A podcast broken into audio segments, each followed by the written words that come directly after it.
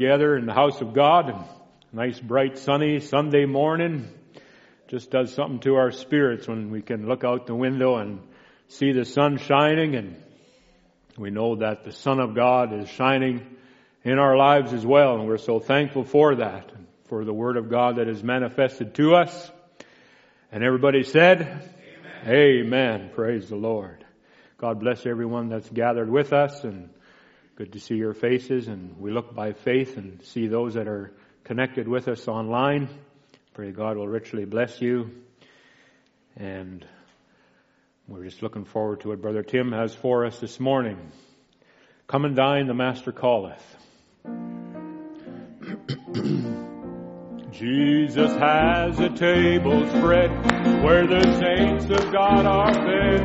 He invites chosen people come and dine.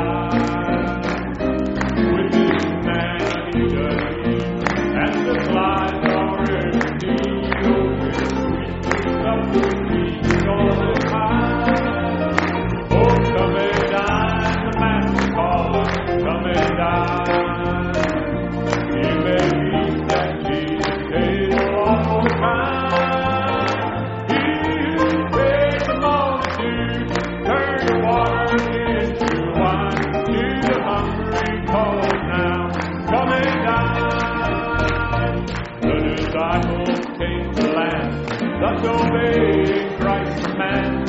For the Master called to them, oh, come and dine. There they found their heart's desire, bread and fish upon the fire. Thus he satisfied the hungry every time. Oh, come and dine, the Master calling, come and dine. You may feast at Jesus' table all the time. Water into wine. To the hungry calling now, come and dine. Soon the Lamb will take his bride to be ever at his side. All the hosts of heaven will assemble thee. Oh, will be a glorious sight. All the saints in spotless white, and with Jesus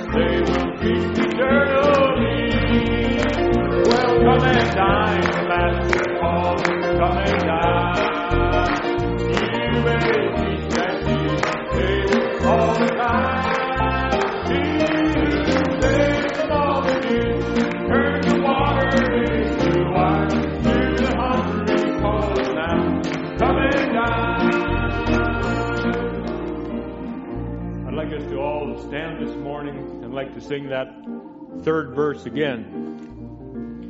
I was listening, I got up early because we had time change, and so my body said it was an hour later than it really was. And so I had time this morning, and I felt I was listening, going to listen to the breach that the prophet preached, and this is a song he sang on there, and I was just so encouraged and inspired by how Brother Branham presented the Lamb coming forth to take the book, the book of redemption, and he met every requirement and everything that was on the title deed against the human race.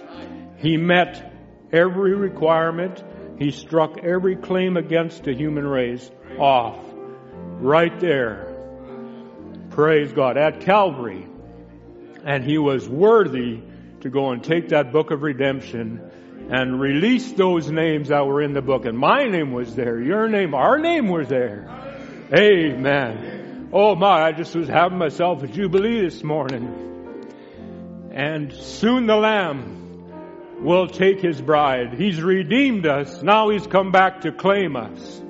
So he's going to take his bride to be ever at his side. Amen. Praise the Lord. Soon the Lamb will take his bride to be ever at his side. All the hosts of heaven will assemble thee. Both will be a glorious sight. All the saints in spotless white and with Jesus they will feast eternally. Oh, come and dine, the Master calls. Come and dine. You may feast at Jesus' table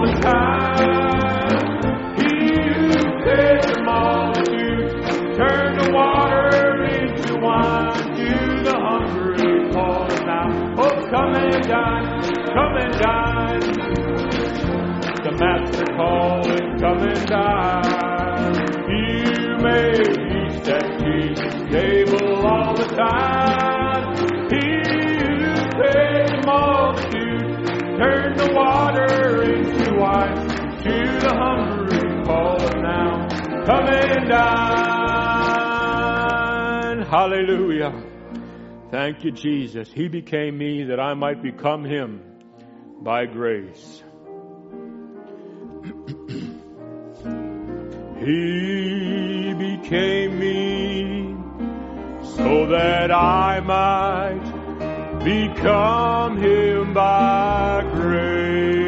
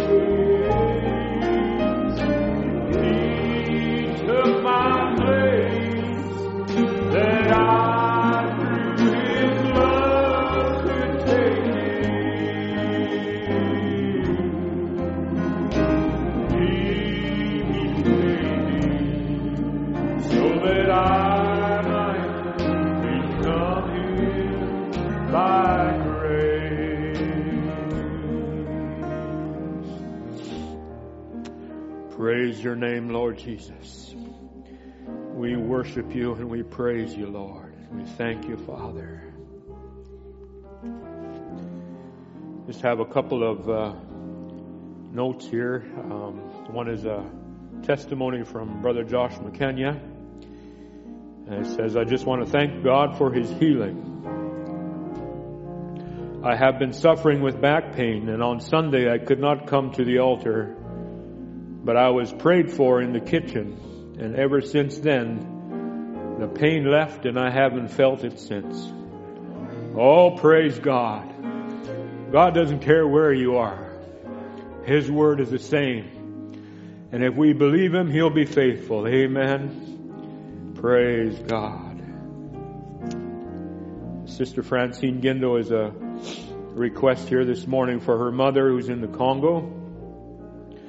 She had a stroke yesterday and she is currently, currently in ICU, uh, with lung issues as well.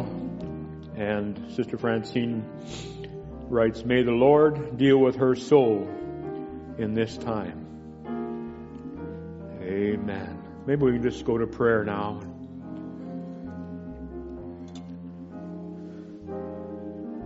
Lord Jesus, we worship you this morning.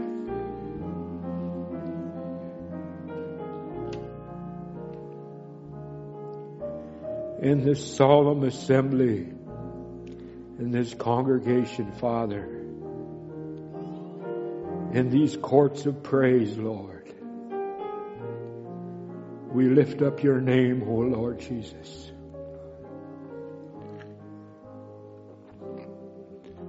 And we say, How great thou art, O God. That you step down all the way down from glory to come to our level, Lord. To take our place, Lord. To take every claim that the enemy had against the human race, Father. And you wipe that title deed clean, Lord, with the very blood that you shed upon the altar with the very stripes that you took upon your back, Lord Jesus. You gave your life for us, Lord. You sacrificed yourself for us, Lord. You went all the way, O oh Lord. All the way, Lord. Love drove you to it, Father. You became us, Lord, that we might become you by grace, O oh God. How we thank you, Lord. Thank you, Father. And that you not only redeemed us, Lord. It's not just a historical event, Lord, but you have come to claim, Lord, that which you redeemed. And bring us unto yourself by your living word, O God, manifested in our hearts, Lord manifested in our lives through the revealing of the Son of God. The pillar of fire manifesting the word to us this, in this day, Lord. Through that seventh angel message, Lord God. Oh God, how we thank you for it, Lord. That tie post, oh God, that anchor that we have for our soul, oh God. That absolute, Lord Jesus, that helps us to stand in this perilous times, O God. Oh, we give you glory this morning, Lord. We lift up your holy name, O God. We love you, Lord Jesus. Oh, let the quickening power of God fall upon us this morning, O God. Let us rise into, Lord, that which you have in store for us, Father. By predestination, O God by foreknowledge, Lord, by election, O God. We take our place this morning, Father. We believe it, Lord. We express it, Father. We love it, Lord Jesus. And we thank you for it, Father, that you have made us, Lord. You have made us worthy, Lord. You have redeemed us, Father. You have quickened us, O God, by your very Spirit, Lord Jesus. How we thank you, Father. You are the same yesterday, today, and forever, O God. Oh, Father, we thank you for your grace, Lord. Thank you for your love, Father. Thank you that you hear, Lord. That you answer, Father. That you are faithful, O God. Thank you for testimonies of your grace to our people, O oh God. We remember Sister Gendo's mother, Father.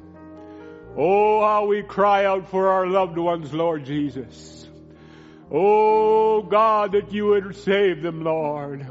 That you would reveal yourself to them, Father. And Sister Gendo has pinned, penned down a request, oh God. Her mother's in need, Lord Jesus. But more than that, she's in need of revelation, oh God.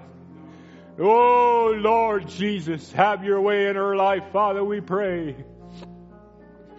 Oh God, across the seas over in Congo, she lays in the ICU, Lord God. Would you just come down in your presence this morning, Father?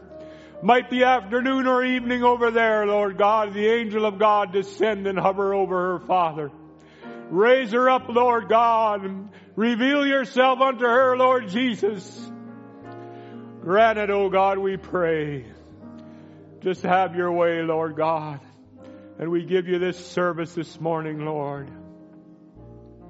We give you every part, Father. We humble ourselves before you, Lord. Pray you anoint our brother Tim Dodd, Lord, as he comes to minister, Father. Oh, God, may you speak through him, Lord Jesus. The words that we have need of, oh God the spiritual food in due season, Lord. Thank you, Lord. Have your way this morning, Father. We just give you all these things, Lord. We commit everything unto thee, O God, in the precious and holy name of our Lord Jesus Christ. Amen and amen. Hallelujah. Praise God. You can have your seats this morning. I'd like to sing There's a Fountain That Is Flowing. Have you been beneath the fountain? Brother Tom is going to come after we sing this. You want me to sing it after? You want to come now? You want to come now? All right.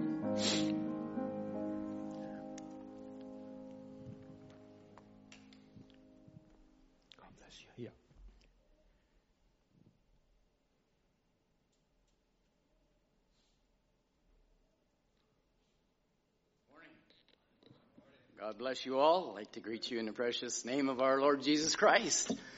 Nice to be back in the house of God. Like one brother said, you made it to the back, you made it to the front, now you're at the pulpit. So that's what it's supposed to be. And um, I just wanted to convey a few thoughts on my heart and to thank you, of course, of the many, many, many prayers that have gone up.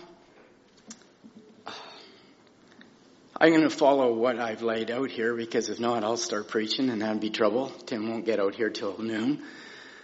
So I just um,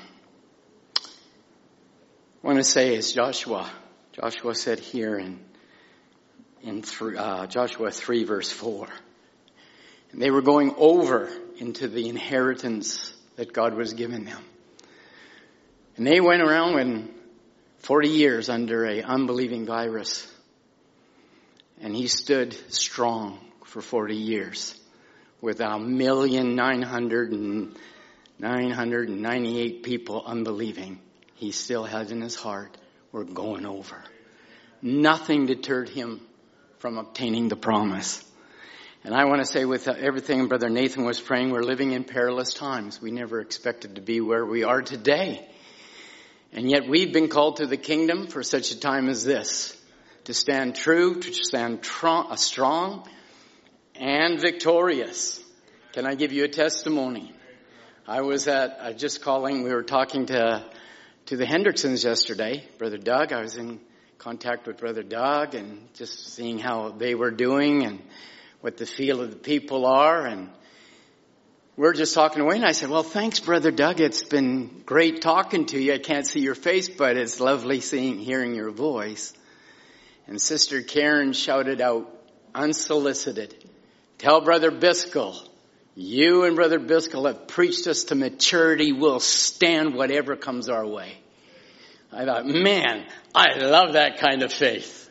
And I love that. And Sister Karen didn't actually know what she was saying, but it's true. And doesn't matter what comes our way, we're going to stand.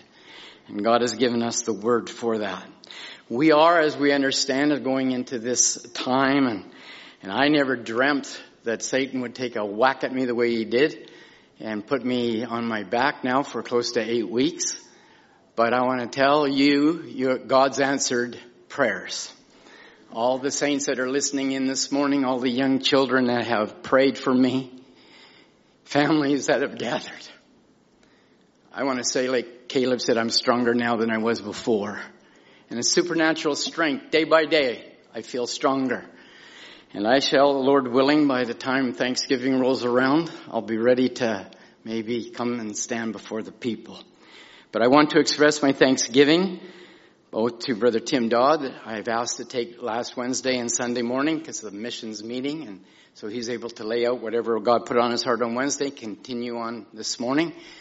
He's been wonderful. Brother Murphy's services have been tremendous. Michael and Brother John Andy's. We thank God for the gifts that have been put in the body, for the direction that the pastor has given us over these many, many years. We're a blessed people. And it's so wonderful to see your faces today. I've watched you for over four weeks on the internet in a hospital bed. And I just said, cameraman, show me the people again. We love you. We lay our lives down for you. Our interest is not on our own selves, but our interest, of course, is for you and how you're being dealt with and how the Holy Spirit is feeding you and, and God has given us wonderful gifts in the body. We are in a dark hour, but can I say shalom? Arise and shine. Your light has come. God has prepared us for this time. We're not weaker. We're stronger. And we will go forward. And I want to thank you for all your love gifts, your emails, your texts. Some brother said to my son the other day, can we text Brother Tom now? Well, apparently hundreds have done that already. So he said, absolutely, he'd love to hear from you. So my email is Thomas aray at gmail.com. I know I did that once before I gave my phone number and I got a call immediately from Greece. You gave out your phone number, so we thought we'd call you and tell you, we support you. I said, praise the Lord. That was a wonderful thing, but that is for the local assembly. And I've had many, many around the world, and I want to thank you for that. We don't know what's laying ahead. I talked to Brother David Mayer yesterday. France is shut down. They're not allowed to leave their home except for taking the children to school, pick up groceries, or medications that elders might have. Britain has just followed along on that same course. Shut down 50 to 60 million people. And we're just a country of 33, 34 million and a province, then break it down to that. We don't know what lays ahead. But I want you to know that the pastor myself the deacons, we have agonized over decisions that we make. They're not arbitrary decisions. They're decisions that we make in prayer and wondering what the Lord would have. I just asked the deacons yesterday. All the deacons are unified in the decisions that we'd like to do going forward. Not one contrary statement was made. And I think that's a wonderful tribute to the pastor to know that we have deacons that are following along in the line and the vision of what we're doing going forward. I'm sorry I couldn't text you for about four weeks because I didn't have, a, I only had a left thumb to text. And you wouldn't believe the words that came up on my texting when you're trying to say the right word, a weird word. And so I would send, try to send, and the people said, well, what's Brother Tom trying to say? And of course, one of my friends says, are you sure Tom is in this world or is he in another world? So I, I stopped and uh, my shame. But I want to thank you. Thank you all. As Brother Driscoll said, our hearts ache to be together again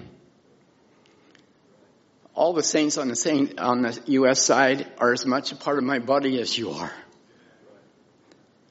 It kills us.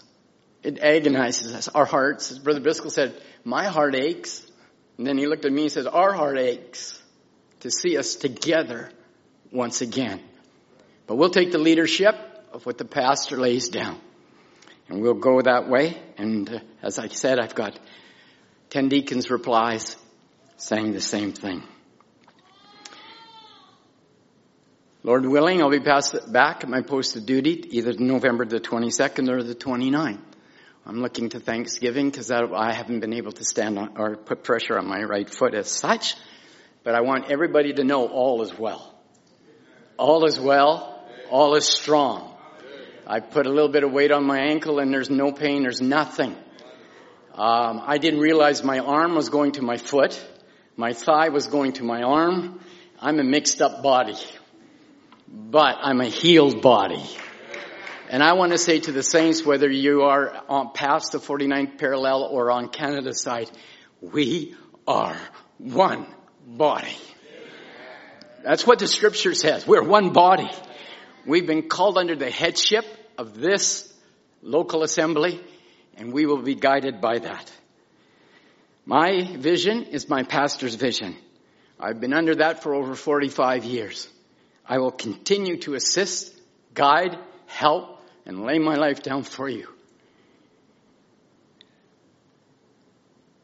But the Ram said this and knoweth it not. Let me prophesy. Just before it comes to pass, the whole world is groping in insanity. And we are seeing insanity manifesting.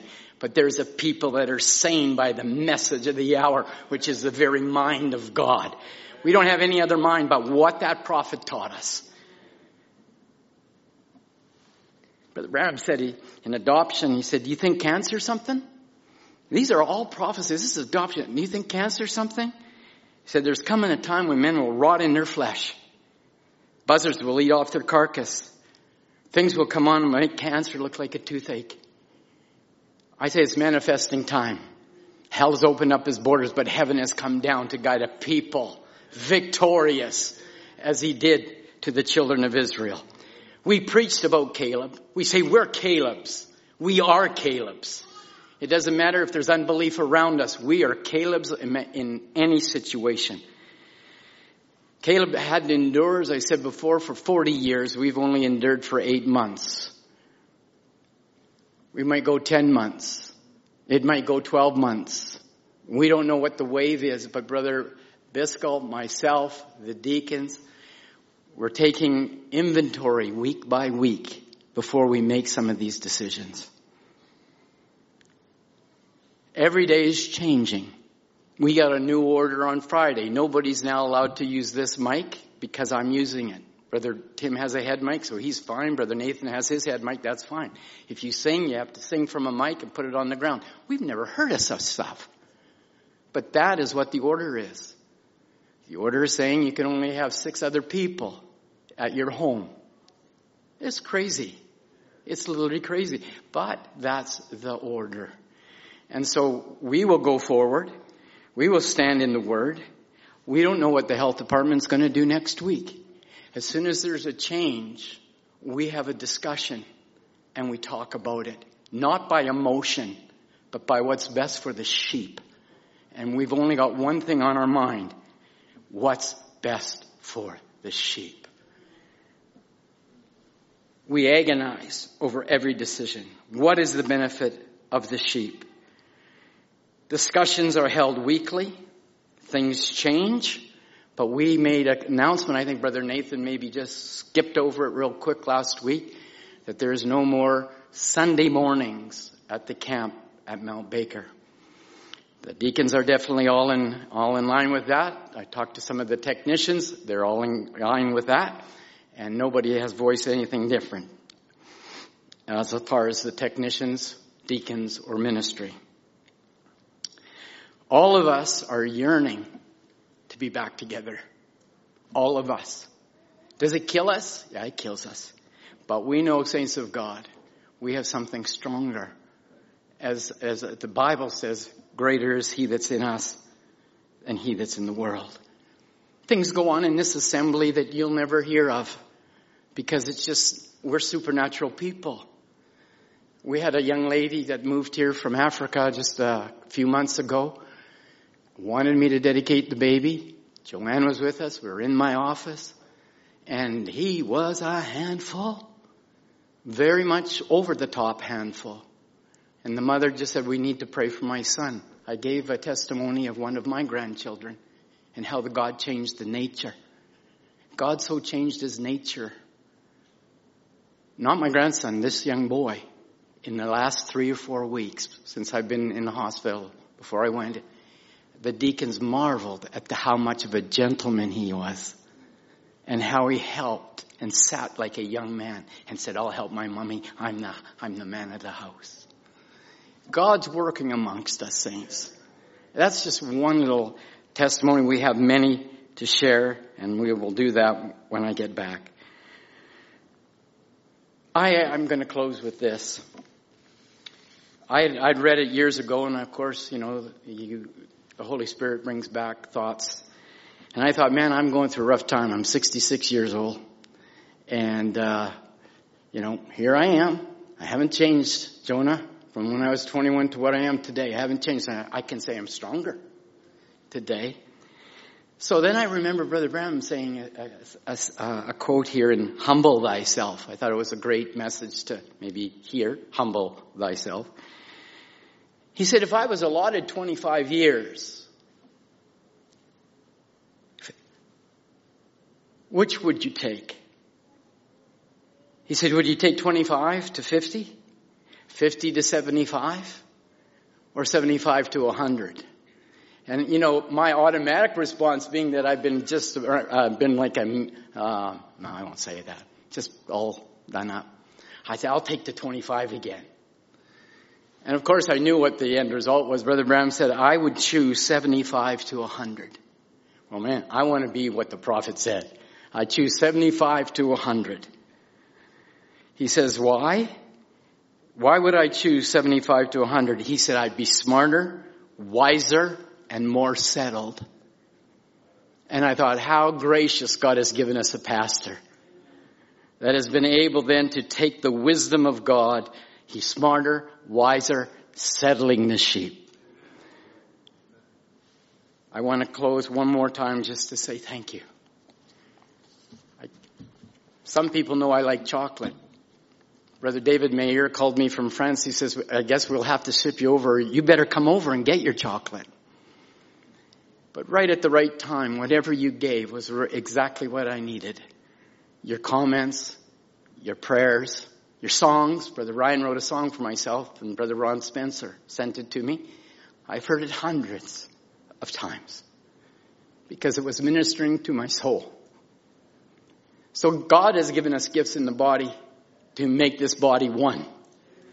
And we'll keep preaching that and believing for that. And thank you, Tim, for uh, letting me have this time to address you all. I want to say from the depths of my soul, you know, I've loved you. I've held you in prayer. And I thank God for every one of your lives and your children. And I thank God for the position He's put me in and been able to be led of the Lord through the ministry and pastorship of Brother Biscoe. So God bless you and thank you for letting me in your hearts.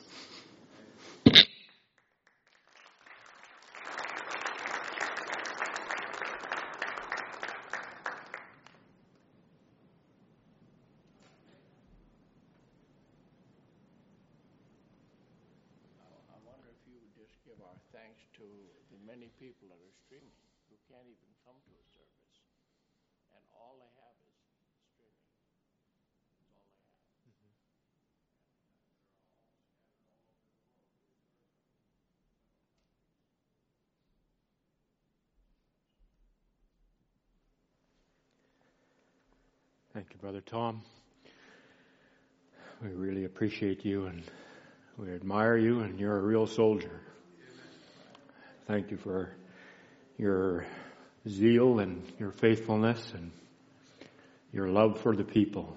Amen. Brother Biscoe was just mentioning and we definitely want to we'll want to uh, just welcome all those that that are Brother Biscoe was saying, just all over the globe, they, they join us by streaming.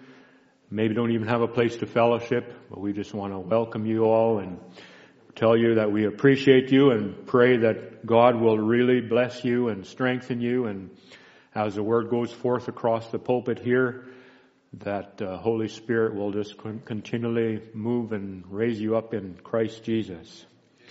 Amen. Because we're a body. We don't even know one another and maybe we'll only meet on the other side around the throne, but we're still a body and we pray for one another. We remember one another and my, it's going to be a wonderful reunion, isn't it? Praise the Lord. Maybe we can sing that song now, Have You Been Beneath the Fountain? We'll invite our brother Tim to come and minister unto us. There's a fountain that is flowing. There's a fountain that is flowing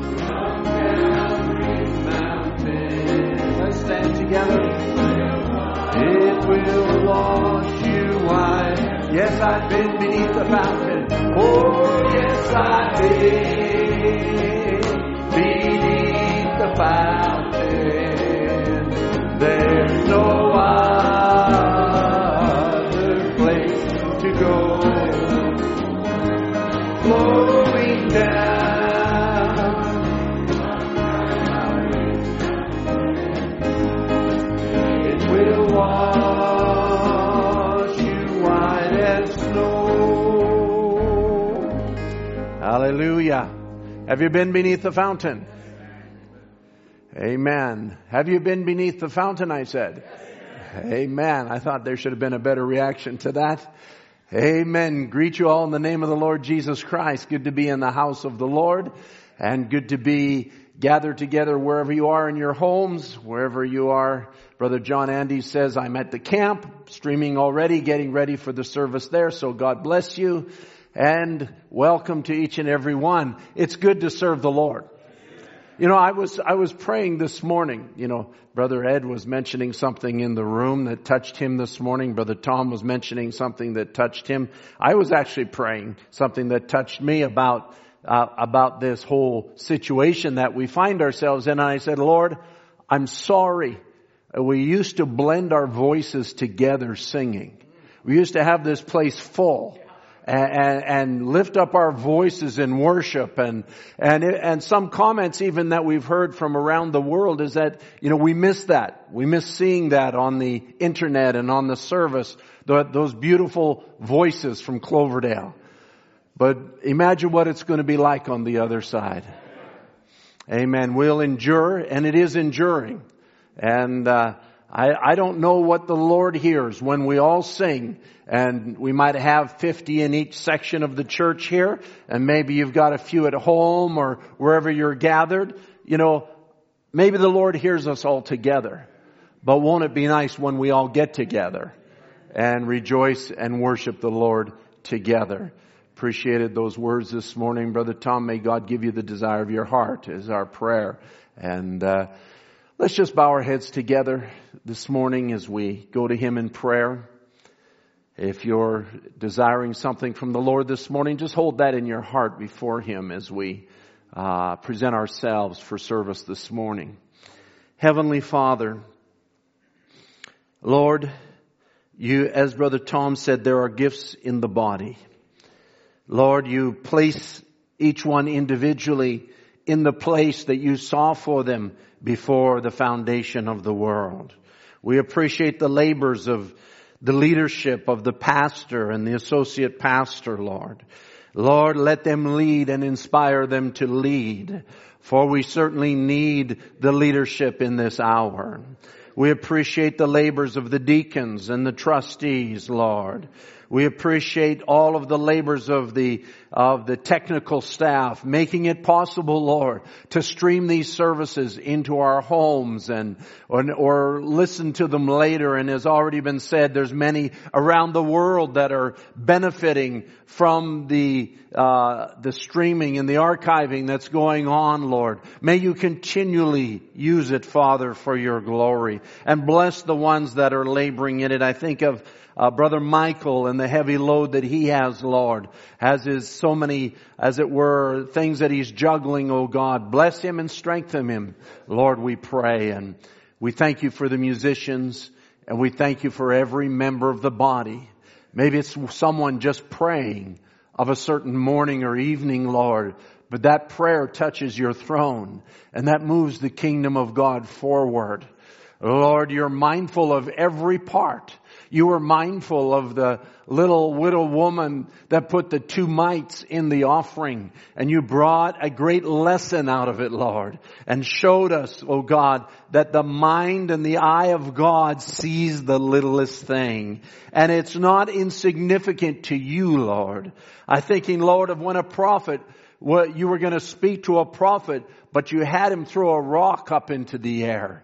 That's, people might say, what's that mean? It's a little something, a little action that brings a reaction. And Lord, may you just anoint every member of the body. And as we turn back the pages of your word, I pray, Lord, that you'll just anoint us this morning. We might want to compress the time because of the events of the day and the early service this afternoon. But we want to yield ourselves to you, Lord. We want you to have liberty. And we pray, Father, that you'll just take the preeminence, take the speaker into your hands, take the hearer into your hands, and cause, Lord, your perfect will to be done in each and every life. We commit ourselves to you asking your blessing upon the reading and the speaking of your word in Jesus Christ's name. Amen. Amen. Let's take our Bibles and turn together to the book of Mark, chapter 12, this morning. Mark, chapter 12. As we've been speaking on uh, the inheritance and uh, starting Wednesday night on the relationship and the kingdom of God, and uh, spoke Wednesday night on this teaching is only for the redeemable, and how that the Word of God that is revealed is not revealed to the world. It's only revealed for the elect to take the elect of God, call them and place them into position that God had for them and thought of them before the foundation of the world. And so t- this morning I want to speak on the complete relationship restored, uh, if the Lord would allow us. And uh, in Mark chapter 12, in verse 28, now before I read here, I want to remind you we read John 3 on Wednesday night. Jesus uh, speaking to Nicodemus. Nicodemus saying to him, we know you are sent from God as a teacher. That's the Greek order of it, not the King James order. The King James says, we know you're a teacher sent from God. But the, but the Greek says, we know that you are sent from God as a teacher. And Jesus says, but no man can understand the kingdom of God unless he be born again. Alright, so though I'll say teaching be sent from the kingdom of God, it can only be received in the way that it is intended by those who are quickened by the Holy Spirit. So now in Mark chapter 12, in verse 28, says one of the scribes came and having heard them reasoning together and perceiving that he had answered them well, asked him, which is the first commandment of all? And Jesus answered him, the first of all the commandments is, Hear, O Israel, the Lord our God is one Lord. And thou shalt love the Lord thy God with all thy heart with all thy soul and with all thy mind and with all thy strength. This is the first commandment. And the second is like, namely this, thou shalt love thy neighbor as thyself. There is none other commandment greater than these. And the scribe said unto him, Well, master, thou hast said the truth, for there is one God, but, and there is none other but he and to love him with all the heart, with all the understanding, with all the soul, with all the strength, and to love his neighbor as himself is more than all whole burnt offerings and sacrifices. And when Jesus saw that he had answered him discreetly, or answered discreetly, he said unto him, Thou art not far from the kingdom of God. Amen. The Lord add his blessing to the word. You may be seated. Many things that we could take from this scripture this morning as we we're going to go to missions eventually. Uh, but I I just want to lay some things out here before we turn to the mission field and describe some of the things that have been unfolding, because really the Word of God has first place in any service. Amen. And uh, we come here to hear the Word of God, and and this man had come to Jesus, and. Uh, and Jesus, it's interesting that he uses, the scripture uses the word seeing that he had answered him discreetly. In other words, uh, uh, he had answered him very thoughtfully, and it's actually the only place in the Bible that this word discreetly appears. And so there was something significant about this man. He wasn't asking a question for the wrong reason. He wasn't asking a question to, to try and stump Jesus. He wasn't asking a question to try and be a smart aleck. He wasn't asking a question to try and prove how much he knew. He was asking a question because he sincerely wanted to know Jesus' opinion on this matter and says, you know, as, he listened to Jesus and he saw that Jesus had answered very wisely and had answered several questions, he thought, I've always had this question in my mind. What is the first? What is the greatest commandment? And so maybe he'd asked it of people that he knew throughout life and, and maybe he had asked family members or he had asked other great men, you know, what do you think is the greatest commandment? And one had this opinion and one had that opinion. But now he was coming, maybe he didn't have a revelation, but he was coming to God himself. Hello? He was coming to Emmanuel, God with us, the fullness of God dwelling bodily in flesh. And as he was approaching this tabernacle, he says, what do you say is the greatest commandment? Here's God himself. Saints, here's God himself that's going to say, this is what I, I've written lots of commandments. I've sent my word amongst my people. But now I'm going to take this man because he's serious. I'm going to give him from the mind of God the greatest commandment. Hallelujah. The greatest commandment is to love God. Love Him with all your mind. Love Him with all your strength. Love Him with all your soul. Love Him with all your understanding. Love Him with everything that's within you. Let everything of your life love God. Even when your flesh doesn't feel like, let your flesh love God. Even when your mind is at its wit's end, let it love God. No matter what situation you find yourself in, love God. No matter who comes against you, love God. If you're on your deathbed, love God. If you're in your prime of health, love God. If you're having your greatest moment, love God. No matter where you find yourself, no matter how you feel, no matter what's going on in your life, love God. But don't just love Him with your mind. Love Him with your strength. Love Him with what you do. Put Him first in your actions. Put Him first in your, in your representation. Put Him first in your needs. When you find yourself in need, when you find yourself, I'll say even psychologically, and I'll, I'll maybe mention a little bit about that today. When you find yourself psychologically at your wit's end, and you find the pressure of the age, which a prophet 50 years ago spoke about a pressure age. The pressure is building. But there's a place to let off the pressure. Hallelujah. Let off the pressure. Love Him in your pressure. Love Him in your sadness. Love Him when you're out of sorts. Hallelujah. This, this current event that we find ourselves in of this, this virus and the, and the, uh, brother, I think brother Tom mentioned the shutting down of different nations. Oh my goodness. I, just even to think of that, I think, are these people crazy? I just think, are these people totally, have they totally lost their mind? But even in the midst of insanity all around us, love Him there. Love God. That's what God thinks is the greatest commandment. You know, Brother Branham says way back in 1955, he says, Adam never had to be sick. He never had to die. He never had a worry.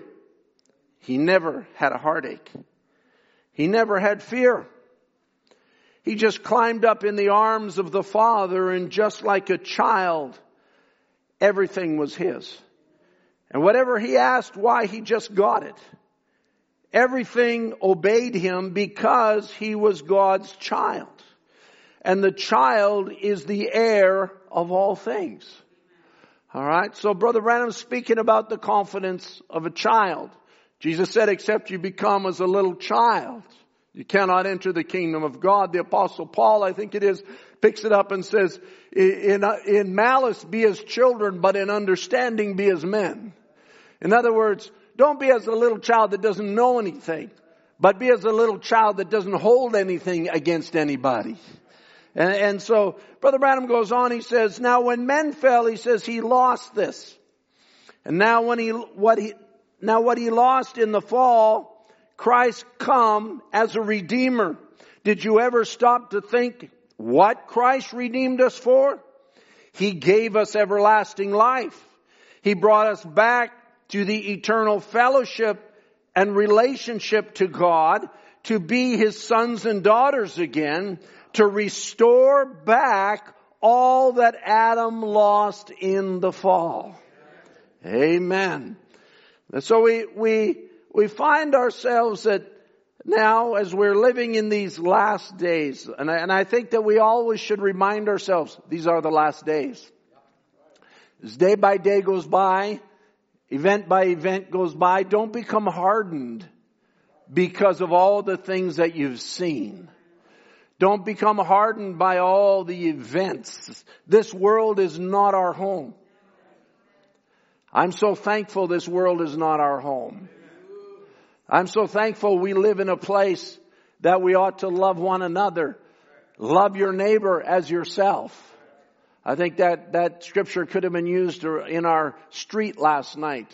We had quite an event going on last night. Someone was setting off fireworks and someone was coming out of the house to challenge them and there was almost a fight on the street and everything was breaking out. I was in my office oblivious to it all. I was getting ready for service. My wife had to tell me about it later and everybody was out there ready to fight.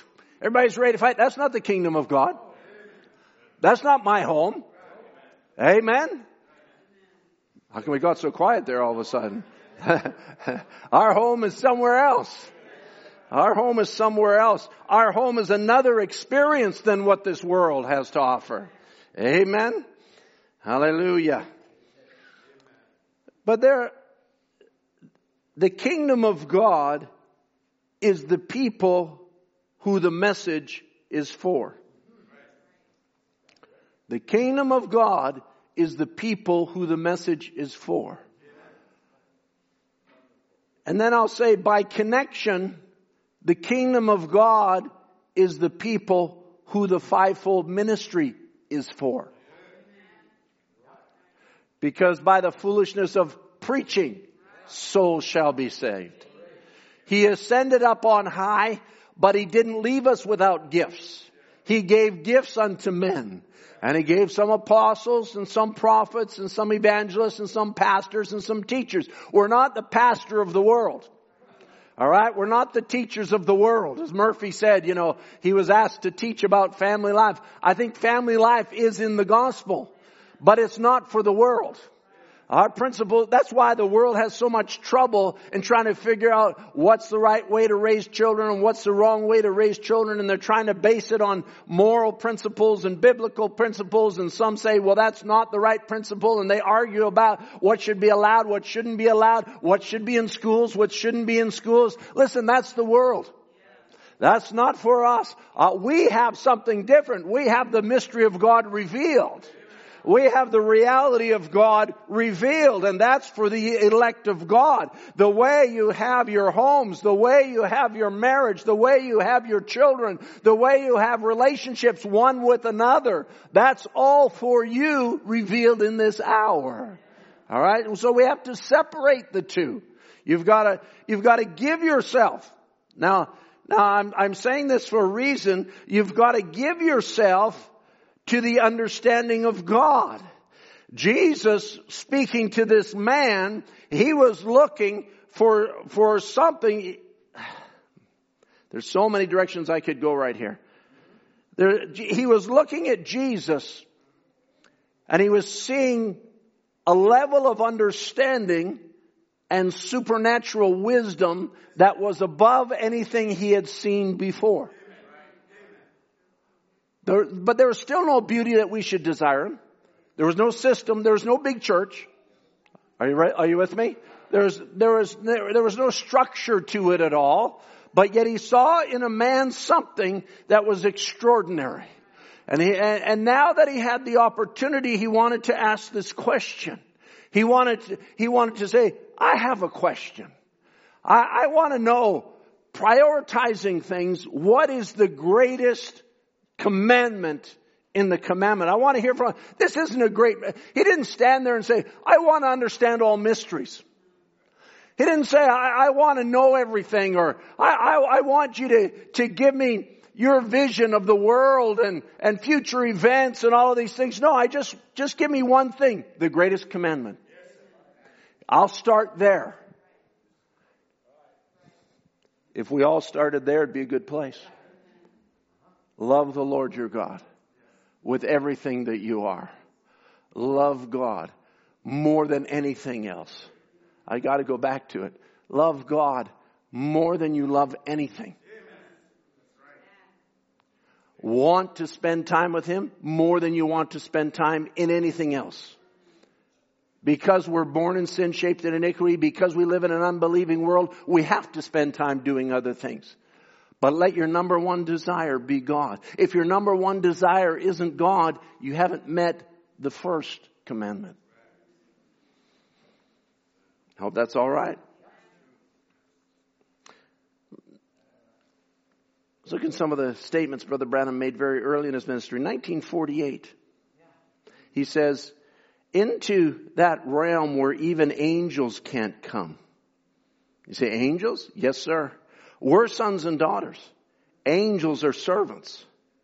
That's right. The servants cannot go where the sons and daughters will go. They can't enter into that relationship for their servants. And we're sons and daughters. You know, this might be not a very good analogy, but I'm going to say it. We have a dog in the home. And uh, some people like dogs, some people don't like dogs. And uh, I've been kind of ambivalent towards them throughout my adult life, had them when I was a child. But my daughter wanted a dog, and so we kind of let down our guard and let her get a dog. And uh, so we have this dog in the home, but the dog was in the home before the babies were in the home. So once the babies begin to come, first Gideon, then Deborah. Now the dog thinks it's one of three babies. And it thinks that it has as much right to our attention as the children do. Just because it, it doesn't know any better. But it's just a dog. It doesn't get the rights of a child. It can't help but be what it is. It's a dog. And I have to sometimes remind some of my family, it's just a dog. I said, sometimes we get talking to the dog like it's human. I always say, don't apologize to the dog. It's a dog. You know, we, we almost try and put human characteristics in it, but it's not made that way. It doesn't have a soul. It doesn't have understanding. It has, it has feelings. Animals have feelings and all that kind of stuff, but it's not a human being. It's not part of the family. Are we attached to it? I suppose you might say that we are, but it's a dog. Alright? And so in the kingdom of God, we're not a servant. In the kingdom of God, I think of the Syrophoenician woman when she says, I might be a dog, but I'm your dog. She was willing to take that place in the kingdom of God, but she wasn't a dog. She was a child of God. She was quickened by the word of the hour. God doesn't have dogs in his family. God doesn't have someone that's just around that he throws little, little crumbs to once in a while or feeds them from the scraps once in a while or gets around to petting them whenever he feels like it. God doesn't operate like that. He's got sons and daughters. Amen. You're all sons and daughters of God. You're all important to Him. Now put your own daughter there. Put your own son there. Think of how much more important they are than just a dog. Then realize your importance to God. Hallelujah. So this realm that we live in is not for anyone but the attributes of God. I know we're torn because we have an unredeemed flesh body. The flesh, if we let it have its way, responds more to the physical realm than it does to the spiritual realm. It's not that it doesn't respond to the spiritual realm, but the flesh can be enticed. And because of the flesh, we realize that we make mistakes all the time. If our flesh was perfect, we would have nothing to respond to the temptation of the devil. That's why the devil will be bound for a thousand years in the millennium is because we'll be in redeemed bodies. Our new birth will not change. The sealing of the Holy Ghost will not change. Who we are will not change, but our mind, our, our brain, our body, our attribute of the physical will change. We'll be in a glorified body and the devil will be bound because he has nobody to work on. It's only the, the unredeemed bodies through which he can gain access of temptation into our lives because if he sows a thought in your mind and your body isn't there, that thought will have no effect. But when he sows a thought within your mind and then you're torn between the soul which says that's not contrary to the word of God and the flesh which says, you know what, that would feel good right now. Now there's a tearing. But that's the only reason you can suffer temptation. You know, Jesus had to go through it, not in a sinful way, but Jesus had to suffer in like manner as we are. So he comes out of the wilderness and the Bible says he hungered. What hungered? Not his soul, his flesh hungered. When he was at the well with the woman, the disciple says, take some food. He says, my meat is to do the will of the Father. Is that right? But coming out of the wilderness after fasting for 40 days, now the devil comes to him and says, if you be the son of God, why don't you turn these stones into bread? Why was he tempted? Because his body hungered. Would have been no temptation if his body wasn't hungry. Amen? But it was a temptation. but he was tempted without sin. He never fell to the devil's temptation. But you and I, okay, at least I, make mistakes. We all do, don't we? Sure we do. You're, as John Wesley said, you're likely to make mistakes as you are to breathe. Is that okay? Amen. This realm for the elect. Angels cannot enter there. Serpent's seed cannot enter there. Only the elect, the called of God, can enter there. And I'll say it this way, you can't study your way in. You, you can take the message in the Bible and study it as hard as you want. You can't study your way into the kingdom of God except a man be born again. You can't pay your way in. You can, you can tithe, you can give to missions, all of those things, and don't stop. You know, you'll notice even Jesus, when he rebuked them, he says, you, you tithe the mint, anise, and uh, anise, and cumin, whatever those words are. He says, and you omit the weightier matters of the law, judgment, mercy, and truth. I'm, I'm just quoting off the top of my head. He says, these you ought to have done and not leave the other undone. Don't forget that line. All right. And so even Jesus says you should pay your tithes and, and make your offering. So that's, that's all right. That's not why we're here. But I want to say this now that, that when you can't pay your way into the kingdom of God, no matter how much tithes and how much offerings you pay. Now I'll take it a step further. Are you still with me? You can't sincere your way in. Okay? You cannot sincere your way in. You can be sincere and need to be sincere when you're in.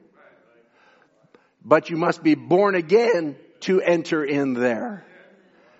All right. So, so I just wanted to say those things. You must be born into the kingdom of God by one spirit. We are baptized into one body. God himself calls you. He speaks to your heart and He reveals His heart to you. Alright, personal relationship. Now, we have to admit that this Bible, which has endured the ages, is God's Word, but many people study the Bible for different reasons. Many people take this Bible and look at it and study it even for different reasons. Some people study it just for the knowledge, to have read the Bible and to get whatever they can out of it, maybe to learn, maybe to learn what it is to be in their mind a Christian, whatever that might be. Some people study it for psychological reasons. Alright? And there's much preaching that is done on a psychological level, which is also to say an emotional level. Because emotion is psychology. And so there's many ways to manipulate human emotion with the Bible and many people study the Bible from that perspective. Some people, I'll say, even study the Bible for, for mystical reasons. And they study it believing that there's, there's underlying things in there that they want to tap into that goes beyond normal human comprehension. Uh, I'll say there's people that study the Bible for prophetic reasons and they want to learn prophetic from the out, outcome or they want to learn maybe what the future might hold for whatever purpose they have in that. And there's a lot of people that look at the Bible for moral reasons. Do's and don'ts. Thou shalt, thou shalt not. Uh, marriage, uh, uh, you know, uh, proper conduct. Uh, some people call it the good book. You know, how do people want to study how to be good? But the Bible if I can say it this morning this way, the Bible is not that kind of a book. You say, well, what, what kind of a book in it? The purpose of this book, the purpose of this Bible is for God to make it come alive in your day. That's the purpose for this Bible. This Bible is not meant to be like any other book in the world. It's unlike any other book in the world. And so there, there, as Jesus said, the words that I speak unto you, they are spirit and they are life. And so the words that lay here that come from God himself, even as God answered this man, what is the greatest commandment? That word is spirit. That word is life. It's the same life that was lived in those that wrote it because men of old were moved by the Holy Ghost. It's the same life that lived in those whose lives are a testimony. In that, in many of the lives in the Old Testament are a prophecy. They were living a prophecy. They weren't living the reality. They were a type. They were a shadow. If we look at the life of Joseph and how he typed the, the life of Jesus Christ, how rejected of his brethren, how that he was sold into captivity, how that he was raised from the pit, how he sat at the right hand of Pharaoh, how that he had a Gentile bride, so many things out of the life of Joseph. Did Joseph understand that? He understood that it was of God. But he didn't understand that his life was so near to perfect, he was a representation of what Jesus Christ would be like, like in his life and ministry. And so there's, there's a life that's emanating from the Word of God, and God sends light into the age, which the Bible says his life is the light of all men. Alright, so the life is the light, not the knowledge is the light. The life is the light. There's a light that has to come through the Bible. There's a life that has to be quickened to the Word of God. If I take an example, I don't want to lose you here, but if I take an example, there was a, there's a man by the name of Thomas Jefferson. Those of you that are in the States will understand. If I, if I'm talking to you down there in the United States, you'll understand how that Thomas Jefferson, one of your founding fathers, he took a pair of scissors to the Bible. Why did he do that? Because he wanted to take out things that he felt were a distraction. And a lot of the things that he took out were the supernatural miracles of Jesus Christ. He took out the life. He wanted to turn the Bible into a moral code and he, and he wanted to take it into something that could be humanly understood. Alright, so he, he had a knowledge of the Bible, but he didn't have a realization that the life is there for a purpose. The example is there for a purpose. The book of Acts is there for a purpose. It's to show in the early church when the life came into the church, it produced a manifestation. It didn't produce an understanding, it produced a manifestation. It quickened them and, and to many of them it was, it was a, a, form of life that they were not trained in because as they were trained as Jews, they understood the Bible as a do's and don'ts, but now there was a life within them making the Bible come alive. Hallelujah. And that's what, what Paul preached, that's what Peter preached, these are all things. It was a life of faith that was meant to be realized in everyone that is quickened to the Word of God. The same one that believed his own word and spoke the universe into existence. That same life comes into the individual. That same life was in Adam. That Adam lost in the fall. But that same life comes into the individual, eternal life. That's a declaration of a supernatural people. We'll call it a super race. But it's not a human race. It's a God race. Jesus being the firstborn among many brethren.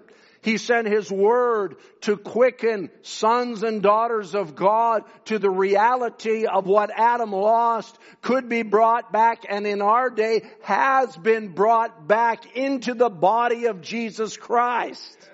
Hallelujah. As I spoke on Wednesday night, that was the mystery that was hidden in Jesus. The mystery of sonship that walked by perfect faith in what the Word said He was. That mystery had to be revealed in the last days to show sons and daughters of God that they too can walk by this reality. Amen. Not servants, sons and daughters of God. It's God unveiling himself to every age. The word specifically anointed for those to whom it is intended. The word specifically anointed for those to whom it is intended.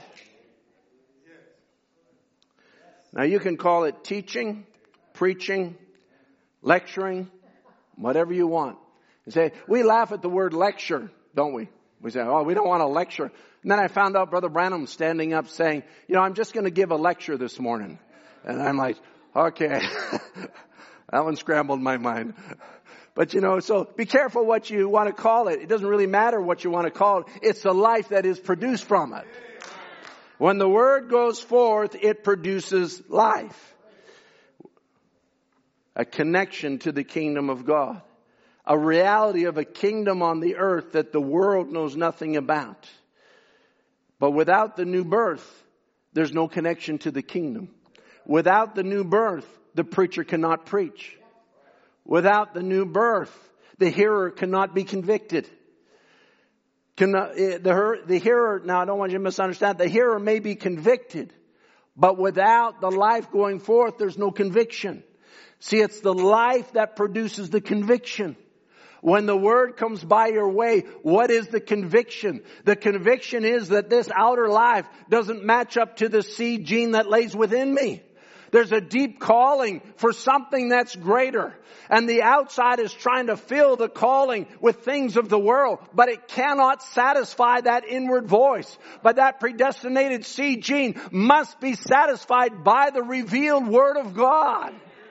Now God sent His word for thus. He, he predestinated you in His thoughts before the foundation of the world. And it's only the word coming to that predestinated seed gene that brings the full measure that brings the full blessing. That brings the reality of the experience. So the new birth is vital to the center of all of it.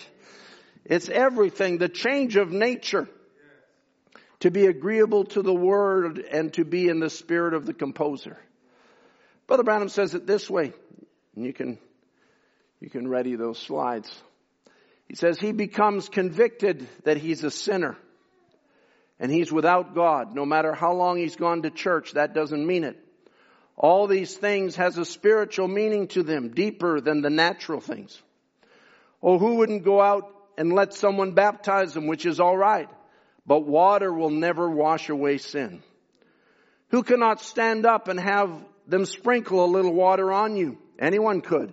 That doesn't do it who could stand up and make a cold, dried-eyed profession and say, I now believe that Jesus Christ is the Son of God. Every devil in hell believes the same thing. That's right. But to really come into fellowship with God means to accept the blood. And it's been applied to your heart by the baptism of the Holy Spirit by the new birth. Then you become a partner with God. Not a partner, but a son and in relationship with God again. My, he says, that would make a Methodist shout. And it does. Amen. That's what sending the word around the world is all about. There's elect that need to hear this word. You see, there's sons and daughters of God. There's, you could, there isn't hardly a nation of the world that you could go into anymore and say they've never heard about Jesus. They've heard about Jesus. They've been taught Jesus. They've been taught Jesus died for their sins. But they've never been told the Lamb took the book.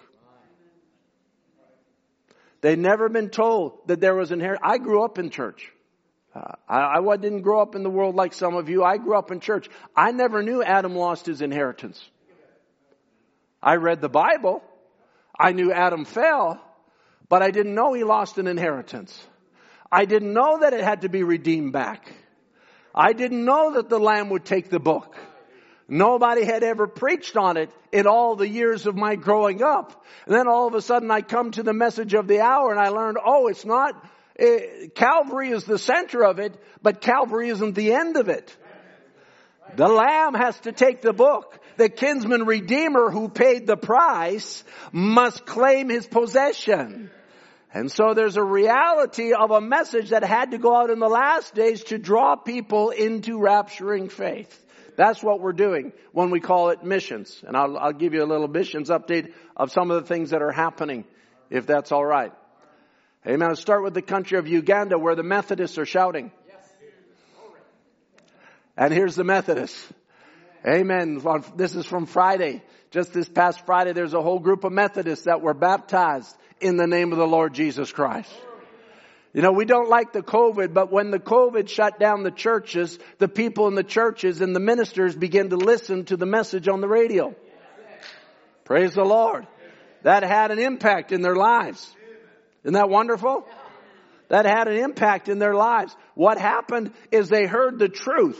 They heard things they had never heard before. They heard things they had not been uh, taught before. What was it? Jesus said, the words that I speak, they are spirit and they are life. They're meant to make the Bible come alive. Amen. Amen. So there's a whole group of them that were baptized there in Uganda just on this past Friday and, and, uh, this would be at Brother Emmanuel's church. And so where possible, they take them into the church and baptize them there. But that's not all that's happening in Uganda. They have opened up a little bit. Uh, they are now allowed to to gather up to seventy in a gathering. Um, uh, supposed to obey social distancing. I'm sure they're wearing masks, right? So that's social distancing. I'm not, I don't want anybody to get in trouble in Uganda for these pictures, but you know, they're, these are ministers that have come together to hear the Word of God. These ones happen to be from Pentecostal background. They, they've heard things that never heard before. Never had a man spake like that man to them before. So you hear, you see Brother Fred ministering there in uh, Didikwi, I think is the name uh, in Uganda. Here, here's um, here's another meeting uh, in that era. Uh, these are just ministers now in another meeting, and so they're they're gathered together, hearing the word of the Lord, being convinced of it. I think these are the ones that took their identification with it. There were about ninety gathered all together. These are the ones that said, "This is what we need. This is what we need in our churches. This we must ourselves be baptized." And so these things were all being arranged. They went to another place in uh, Luwero, uh, where uh, they had a gathering that as they were invited. But you can see here by the pictures, it's get, the meeting is getting too large. He says, Brother Fred told me, he said, we had, we had people continually coming and coming and coming. We were just supposed to have a small meeting, but everybody started gathering. You know, when revival's on, you just can't stop it. Those of you that are old timers will remember the days in North America where people would just gather together and, and things would happen. You, you hear about the early part of Brother Branham's ministry. People would just come out of the woodwork and, and, just come to meetings, tens of thousands of people. What created that? That was the Holy Spirit. He says, Brother Branham said, when the Spirit's moving like that, you can't stop it. Well, that's what's happening in Africa. And so the, the people are, are under what they call a semi-lockdown or whatever you want to call it. Uh, and so this meeting went on, but they had to, they had to close it down before the authorities got wind that they were gathering three, four, five hundred people there, uh, as they wanted to hear the Word of God. There's a famine in the land for hearing the Word of God. We're a blessed people. I hope you're here this morning. Did everybody get too much sleep last night? Just seems a little quiet in here. Amen. Here's another gathering. This is Brother Fred gathering some other ministers in another location. Here they're, these, these ones have been uh, around the message and so they, these ones are being taught now. These are already baptized and you can see in their hands some of the new Bibles that have been given out. All right. So we praise God for that and we thank God for everything that's going on there. I want to just carry on here a little bit. Uh, church construction. It's not, it's not something that we is first in line. It's actually second in line. First is getting the word into the hands of the people. First is getting the people to the Lord. But a lot of these churches, and they, I now have a list, you'll see it actually, I'm going to publish all the names of every place that is without a shelter in the Faith Challenge report. I told, I told my, my uh, person that does the layout, I says, I want all of these on a page. Squeeze them in whatever way you can. I want the name of the pastor, the place where the church is at, and the number of people he has. And so you'll see that all in the Faith Challenge report, which we're just putting together right now. And uh, but we've completed 16 shelters, 16 buildings, and there's six more in progress. And what I mean by in progress is we've just bought six properties. We had someone step forward and says, I want to fund some church buildings. And I said, okay. And we worked on it. So we worked out, okay, we're going to do these six locations here, and these six properties that you see before you here are all purchased and ready to go. And we've just sent the funds over to begin now construction so that they can end up looking like this. It's not glorious. And if we had this in Surrey, probably wouldn't get many people coming, would we? They're sitting on wood benches or on the dirt floor and they're, but they're out of the rain and out of the sunshine. And they're happy for that. And it gives them a, an opportunity to gather. Now remember, many of these congregations have come out of systems, denominations, and have lost their rights to natural things such as buildings and lands. But Jesus said, if you forsake here, I'll give you. Amen. And so, so they're beginning to receive the, and, and so we've got another six on the go and we'll just build just as many as the Lord provides us to build. Nothing elaborate for two, three thousand dollars. We can put up a shelter like this and they can, and that's fairly sturdy and they can worship the Lord in there. Amen. The church is not the building, it's the people. All right, so let's, uh, I wanted to get into what's happening for them with books and things. All right, so we've we've printed 15,000 Luganda church age books. That's church age books in their own language. We have 3,000 left. They've gone out amongst the people and they've been extremely benefited by it. 5,000 English church age books because some of the people speak English. We have 1,100 left. All right. 10,000 Bibles just arrived this year during the lockdown. The Bibles arrived in Uganda in the Lugandan language so that the people who, surprisingly many of them came from churches, but they had no Bible.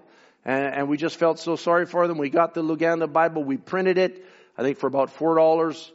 Maybe by the time that gets into the country with taxes, if you can believe the government makes you pay taxes on a Bible, and uh, $4.50 gets a Bible into their hands, we have only half of those remaining already, and they've only been given out for about six weeks.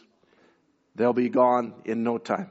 Brother Fred told me we need, we're, we're going to need another ten or twenty thousand dollars more, or ten or twenty thousand more Bibles, or and or church age books.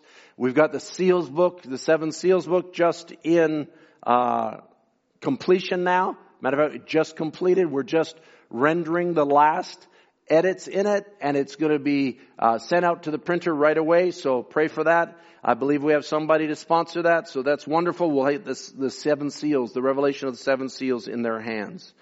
We've printed 20,000 single books in the country on the print station there. Uh, what do we have left? None, because we don't we don't hold them back. As fast as we print them, we give them out. They're they're just gone out into the countryside. These people are devouring the word.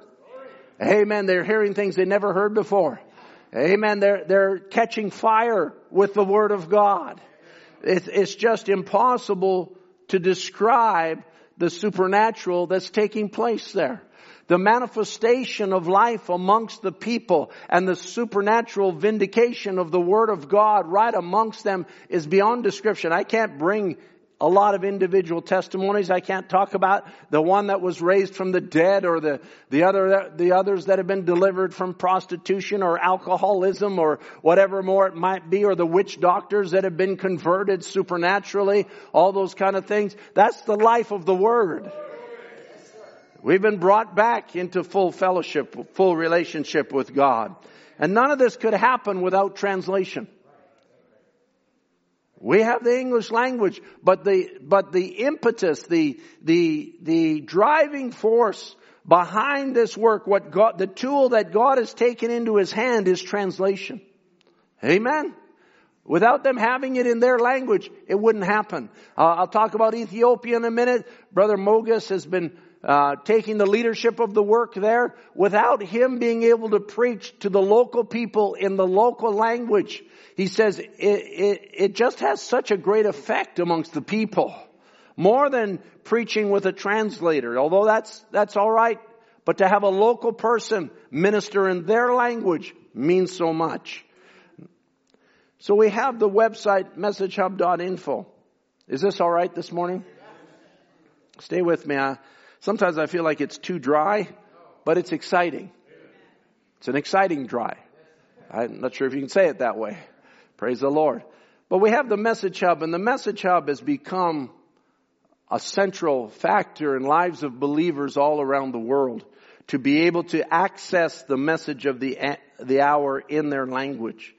There's now 81 languages available this year. We've added Shona, which is a language in Zimbabwe and South Africa. Any Zims here tonight, today? Uh, sometimes you don't know. We have Zims in the congregation. That's Zimbabweans for short. And, uh, but they, they now have it in their Shona language on the message hub and Yoruba is a Nigerian language. Nigerian, do I see any of the Adamoras here? Anyway, that's, that's wonderful. They're, they're getting access to it on the message hub in their language and translators are working hard to do that. So far this year, we have uploaded 1242 new translations in various languages. Let, let me sink that, let that sink in for you. That's, we've gone up about 10 months. That's about 125 a month. All right. 125 a month is about uh, 30 every week, give or take. 30 new translations every week. Let's divide that out. That's four every day. Four new translations in some language every day. I say praise be to God. Because without translation, how is the word going to be quickened to them? It's a key foundational principle to bring the total of 12,800 translations available in print on the message hub. Praise be to God. That divide that out by 81 languages. Some have the entire message. A few languages have the entire message, but most of them do not. And so the translators are working. I say God bless the translators. God bless them abundantly. They're, they're a key vessel in the hand of God to get the message out. 3,839 audio translations are available in different languages. So far this year now, this is how the message hub is used. 200,000, more than 200,000 translations have been downloaded this year all over the world. Hallelujah. Think about that. 200,000 translations downloaded. What if there's 200,000 believers? That's much more. Because many people are printing more than one message. And they're, they're spreading the word. I say praise be to God. I'm glad we can be a part of what God's doing. Last week, for example, I, I put this up here, 2,600 downloads in, in 50 languages. It was a small week for downloads, but, but 50 different languages were downloading the message last week. I'm so glad for this message hub. I'm glad that God inspired Brother Biscoe. I'm glad that this is, has been put into effect to give the people access to the Word as they need it.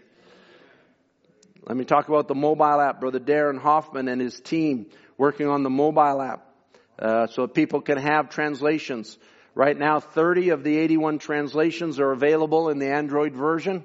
Uh, in the iOS version that they're still in the midst of uploading, they've got 13 languages available there. And so these are languages that are uh, that they can you can download the translations right on your device, whether it's Android or iOS, and have the translations at your fingertip. Praise the Lord. And we've added two new languages in 2020: Kinyarwanda, and Japanese. There's a great work being done in Japan with the believers in Louisiana are really burdened for Japan. And uh, so I, I praise the Lord that the Lord has put the burden of Japan on somebody else. you don't even know how much I mean that. You know, there, there, this is a great work that's happening all over the world, and it's not all Bible believers. It's not all Cloverdale Bible Way. There's a body all over the world. I, I think of, I'll talk about Angola in a minute, but the brothers that are translating, whether it be in Brazil or whether it be in Europe, you know, this is an important work that God is bringing this body together. He's the one that's leading it. He's the one that's directing it. There's a new, and I just want to mention this, we have, uh, we have the work of Brother Kobus. We now call it Message Hub Easy Translate. It's for translators. It's a tool uh, and it uses the modern technology to be able to take translation to another level. and it gives the translators one sentence at a time to translate with suggestions. So it'll give them a suggested translation and then they uh, they either accept that as correct or they make changes to it, one of the two. And I, I love the fact that it's not just something that you have to sit down at the computer and do. You can do it on your cell phone. You can do it on your device and somebody maybe riding the bus can be doing translation. Somebody going to work, somebody traveling, somebody doing something somewhere. Little by little translations are being done. That's these 125 translations that are uploaded every month. Brother Kobus has, uh, has done this work and, and we've kind of incorporated it now right into the message hub and made it available for translators. And uh, this year so far, 82 translations have been completed through this method and it's growing. Anything we can do to help translators, that's what we want to do. Because you help the translators, you get the translations. You get the translations, you get the bride. You get the bride, you get the rapture. There's a method to our madness, if we could say it that way. There's a, there's, we're doing this for a reason. You might say, oh, man, there's a lot of energy going into it. It's because there's a rapture. There's something going to take place. It's a supernatural message that is sent to quicken the elect. Hallelujah. Talk about Ethiopia for a moment. We talked about Brother Mogus. We, I want to thank everybody that contributed and we were able to get them a vehicle and eliminate some of the monthly expenses of vehicle rentals and things that were needed for outreach and stuff. And now they have a reliable vehicle there in Ethiopia and we pray God bless them abundantly as they use this. Here you see them in the city of Addis Ababa. Looks like a very modern city and it is. But as soon as you get away from Addis Ababa, you get really into the jungles of Africa. And so God bless them and God use that for the, for the glory of the kingdom of God. And we have now a new track that we're taking on the place of worship for the church in Addis Ababa. Uh, though, as you're familiar with, we, we began the work in Ethiopia from nothing. And now the congregation in Addis Ababa has grown and they need they had they were worshiping in the basement of a building and during the shutdown uh, they had to leave the premises of course. They couldn't meet there but it also gave them an opportunity to find another avenue through which to have a church. And so they they we found a property and the property is able to be rented quite reasonably and we're going to erect a structure on this property uh, similar in uh, in style to the structures in Uganda. Alright, so it'll be very simple, but it'll be something that they have their own, and it won't be a basement of a building where actually it wasn't actually adequate down there for circulation and different things. And so now they'll have a, a good place, a good location, and for about five or six thousand dollars we can erect a very simple structure and they have it here. It has a, a couple of places can be used for offices and a washroom and that sort of things already there. Praise the Lord. All they're going to do now is put up the building and away they go for a very, it'll save a lot of money on a monthly basis. And so we want to do that and the work is expanding and we praise God for what He's doing in Ethiopia. There's, I, I should say, if you're not aware of it, we're constantly updating articles on the website. That's BibleWay.org and uh, .org. And uh, if you if you're looking for missions information, you'll always find it there. There might be things that we don't have time to mention in a service, but something happens and we put up an article, and so uh, look at there once in a while, and you'll see uh, see the latest what's happening in missions. Angola. We're just we were scheduled today to have the grand opening of the print station and print office in Angola, but we had to postpone it for a week. Uh, so I was hoping to have pictures of the grand opening here this morning, but I don't have it for you. So uh, we'll wait a week, and uh, I'll let you know when you're able to see it. We'll put it in the Faith Challenge report, regardless. And uh, so what the Lord is doing there to be able to print messages right in the country of Angola. We mentioned about the office that we had uh, rented there, and uh, the brothers have come together, the ministers have come together, and the reason we had to delay was to make sure, it's the type of country you have to make sure that your T's are crossed and your I's are dotted when it comes to the government. And so we had just a little, uh, I'll say a little hiccup. Uh, it wasn't even a hiccup, it was just a delay. And so they had to postpone just to be safe one week. And they've got all of their documentation now in place. Everything's there. And they're getting ready, working on the office, bringing it together so that they can have uh, a setup there for people to come, not only to receive books, but also to print books. And the, the program is the, the system that we have developed in Uganda and in India is that we have a high speed printer and, and then we have teams come in to collate the books. The, because when you use a duplex, what's called a duplex printer, and I don't want to get too technical, but that's one that prints on both sides, it's relatively slow. But when you print high speeds, you can print a lot of pages out, but then you have to collate separately. So that's why you see these thin tables lined up uh, lengthwise and counter space because they lay the pages out and then they get groups of believers from the churches and they go through and they gather up the pages into the book, collate the books, staple the books, uh, uh, trim the books, all that kind of stuff right there in the office. And they supply the labor and the and the paper and everything is is supported, and then they have their message books. Praise the Lord. So not only do they get, but they also have an opportunity to give and being able to give to it. Here's the sign for the office in Portuguese saying the office of uh, the message of the hour. Uh, I think it's officially the library of the message of the hour is the official name. So praise the Lord. There's things going on right now, even though you might feel like, well, you know, everything's shut down. It's not shut down. There's things that's happening and the Word of God is going forward. Amen. Praise be to God. I want to wrap this up here tonight, today. Jesus said, Man shall not live by bread alone, but by every word that proceeds out of the mouth of God. I believe this message came from the mouth of God. There's always a debate, is every word thus saith the Lord? No, every word's not thus saith the Lord. But the message is thus saith the Lord. There's a man part to it, as Brother Branham himself explained. But you need Holy Spirit leadership. It's not important that you catch the man part, but it is important that you catch the God part.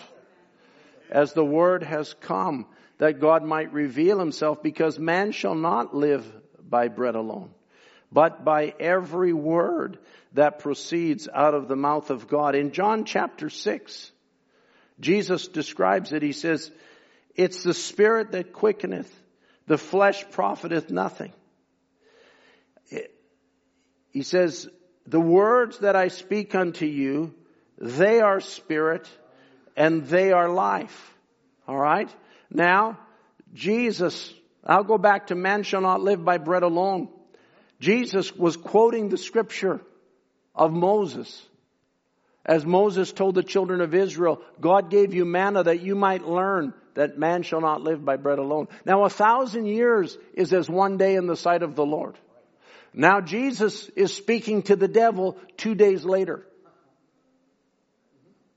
And he's quoting him the scripture.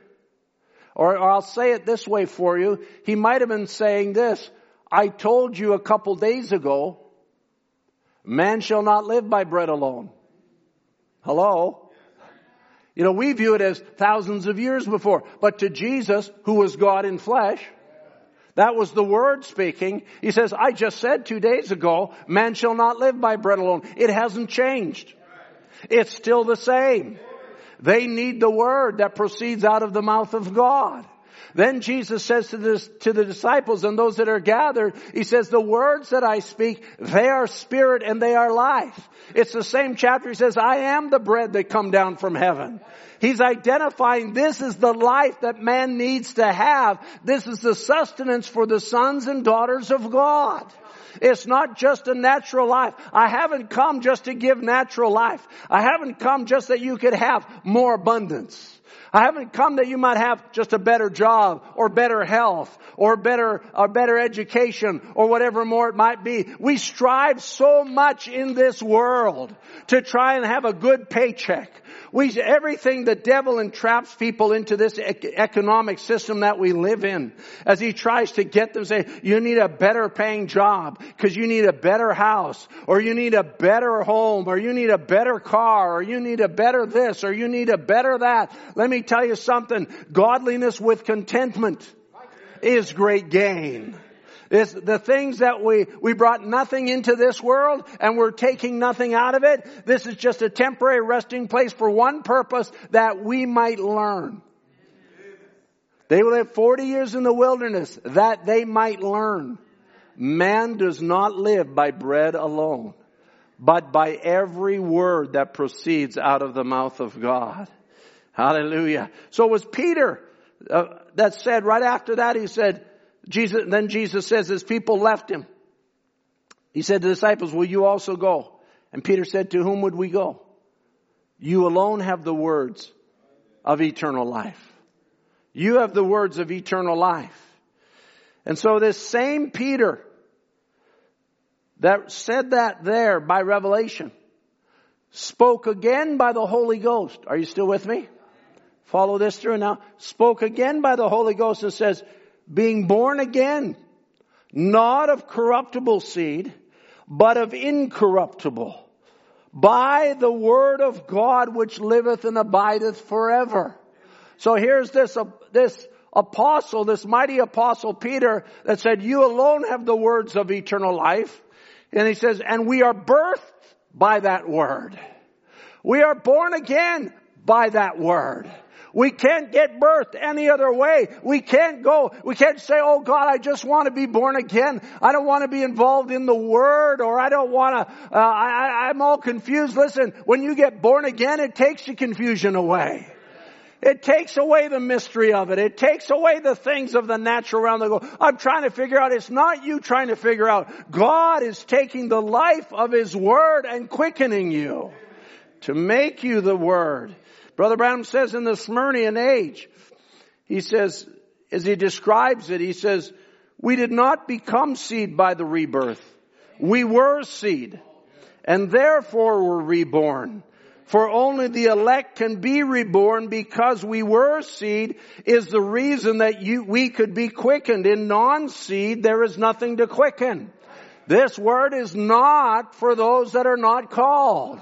This word is for the elect to birth them into the kingdom of God. To bring the reality. You see, it's what Adam lost in the beginning. I was talking to a brother about that this week. What Adam lost in the Garden of Eden. Listen, Adam was first created by God. He was created by the spoken word of God.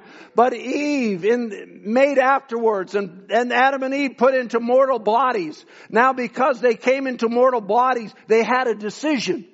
They had a choice rather. And that choice was you could procreate by the spoken word or you could procreate by natural recreation, sexual desire. And so they had this and Eve, by the deception of the serpent, thought it was better to go the natural route than the word route. But the sons and daughters of God were meant to come by the spoken word.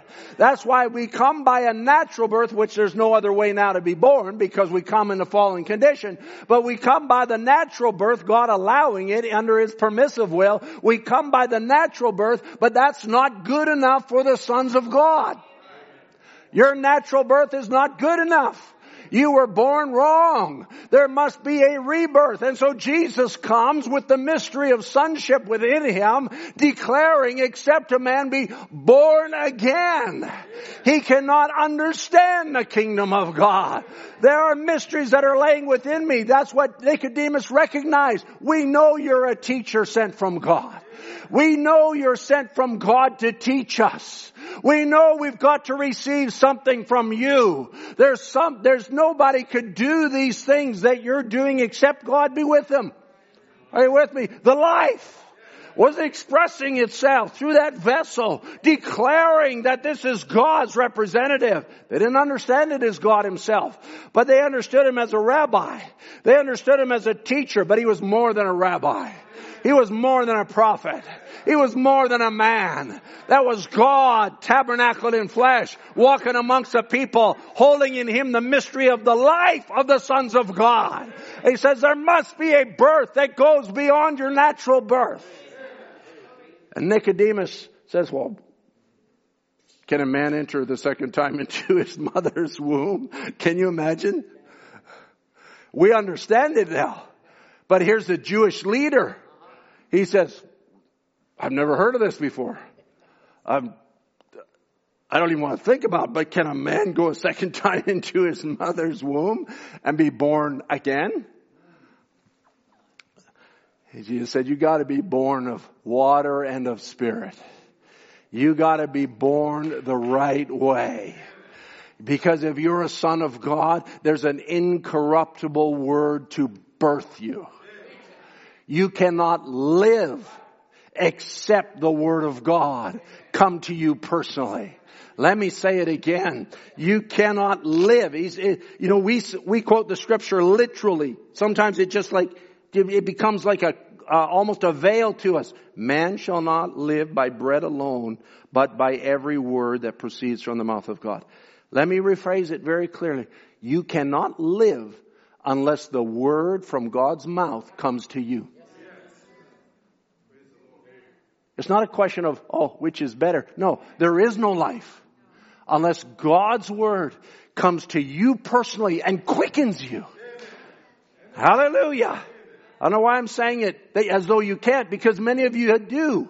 Many of you have. What happened? What changed your life? God's word came by your way. What changed my life? All of a sudden, one day I heard something that I had never heard before and it opened up a channel from God to me a channel of conviction, a channel of reality, where this book all of a sudden, the life began to spring from the pages of this book. It was no longer trying to figure out, well, I gotta do this and I gotta follow this and I gotta obey this. And it was no longer me. Now it was God's life emanating from the pages of this book down into my soul until something said in me, I need to be baptized. I need to receive this Christ. I need to identify myself in the life that came from the book. What book? He was the book. I need to identify myself in the life that was in Jesus. I need to identify myself in the life of the Word. Brother Branham says in the church age book again, he says, if a man is born of the Word, can I take a few more minutes? I won't be too long. If a man is born of the word, being born again not of incorruptible, not of corruptible seed, but of incorruptible, by the word of God which liveth and abideth forever, he will produce the word. The fruit or works of his life will be a product of the kind of seed or life that is in him. His works, therefore, will be scriptural. Oh, what an indictment this truth is going to be against the Pergamean age. There stands the matchless one and in his hand a sharp sword that has two edges, the word of God. And that word will judge us in the last day. In fact, the word is judging even now. For it's a discerner of the thoughts and intents of the heart. It cuts asunder the carnal from the spiritual. It makes us living epistles, read and men of all men to the glory of God. All right, here we go now. That's the foundation. What did Martha recognize? At the grave of Lazarus, when Jesus finally began to go to where Martha was. And Lazarus was buried. And, Martha says to Jesus, she says, Lord, if you'd have been here, my brother would not have died. But I know that even now, whatever you ask God, God will give it to you. And so now, now she's declaring something here And, and Jesus said, your brother will rise again. Martha says, I know he'll rise again in the resurrection at the last day. Jesus said, I am the resurrection and the life. He that believeth in me, though he were dead, yet shall he live. And whosoever liveth and believeth in me shall never die. This is the life. Now, Brother Branham picks this up in a place. He says, he says Jesus wasn't a great, big, priestly looking fella. He's a, he's a skinny looking fella. He straightened his little frame up. And he said, I am the resurrection and the life. He that believeth in me, though he were dead, yet shall he live. Then he says, watch. Everything's moving up just right. She said, yea, Lord, I believe what, what you said you was. I believe you're the son of God that was to come into the world. Then Brother Branham says, something's got to happen. Something's got to happen. There she was, recognizing his deity, recognizing his authority, recognizing what relationship he was to Almighty God. See, she was looking beyond, like the man that said, What is the first commandment? She was looking beyond what other people were seeing. Just a skinny little fella, no great big dynamic personality or, or uh, great big stature or anything like that. She's recognizing something here. He says, recognizing his relationship he was to Almighty God, recognizing his power before God. She said, whatever you ask, God will give it to you. And I believe you're just exactly what you said you was. If she could recognize that relationship of who Jesus was to God and that produce a resurrection in their midst, what about a people who have come to the last days at the time when the mysteries of God are made known for a purpose that you might recognize you, who you are and what your relationship is to God. Now that becomes sober. Now it becomes more than we believe Jesus is a, who Jesus is, but now the word came to reveal who you are. Now the word came to reveal not how great you are, but what his thought, how great his thoughts are in you. What he thought of you before the foundation of the world. Back in time when he thought of you, now the seals have been broken. Now the Lamb has taken the book. Now the mystery of sonship is made known. Now these great revelations, not, not deep intellectual understandings, we gotta get out of our carnal mind. And we gotta walk with a spiritual understanding, realizing, Lord, let me be not close to the kingdom, but let me be in the kingdom. Let me be the expression of the kingdom in my life. Jesus said, if you abide in me and my word abides in you, ask what you will and it shall be done unto you. Amen. No longer just recognizing who Jesus is, but the son and daughter of God recognizing who they are in the sight of God. Oh Lord, if there's any veil left on me, let it be broken this morning. If there's anything holding me from what you're trying to show me, see that's what repentance is all about. Lord, if there's anything in my natural desires that's a hindrance to the Holy Spirit in my life, making himself known, Lord, let my natural desires fall by the wayside. Lord, let everything come subject to the blood. Let me recognize and walk by perfect faith in what the atonement was made at Calvary 2,000 years ago. Let me partake of these great things that God is identifying in this hour. Now it's not just, it's not just a church experience. As I bring this to a close. It's an everyday life experience. Let me be a manifestation of the mystery of sonship in my home. Let me be a, mis- a manifestation of the mystery of sonship to my wife or to my husband. Oh my. That makes it really quiet in here. Let me be a manifestation of the mystery of sonship to my daughter or to my son.